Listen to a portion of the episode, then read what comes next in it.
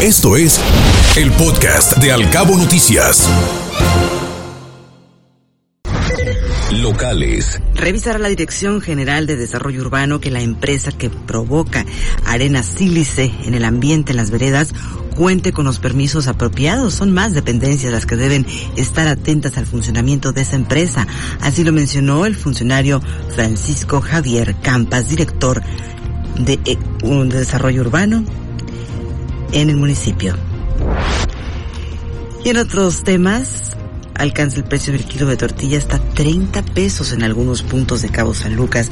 Es incierto el panorama para este producto de la canasta básica, así lo comentó el empresario Carlos Álvarez y buscará la Dirección del Transporte el respaldo de la Secretaría de Comunicaciones y Transportes precisamente para la revisión de concesiones federales. Se intentará reforzar los operativos para reducir la velocidad en el corredor turístico. Y reconoce la Canaco la urgencia de reforzar la educación vial en los cabos. Aún y con los operativos, hay una relación directa en la mala conducción con el caos vial. Así lo estableció el presidente de la Cámara Nacional de Comercio, Gustavo Rubio.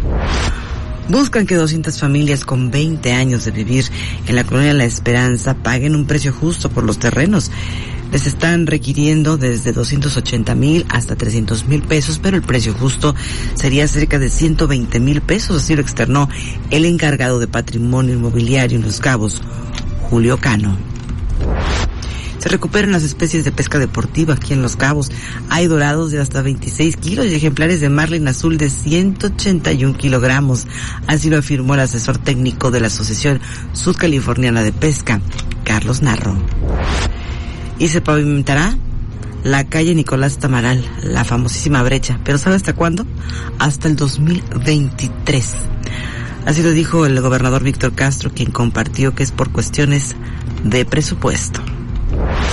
Preocupa a los empresarios de Baja California Sur los hechos violentos que han ocurrido en seis entidades de la República, dice el subsecretario de Economía Alonso Gutiérrez, quien mencionó que solicitaron que se continúe con el trabajo conjunto de los tres órdenes de gobierno para mantener la seguridad.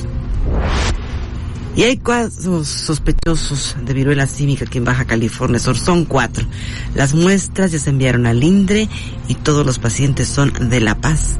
Así lo mencionó la secretaria de Salud, Sacil Flores Aldape. El alcalde de Los Cabos, Oscar Lex, advierte que continuarán los despidos en el ayuntamiento.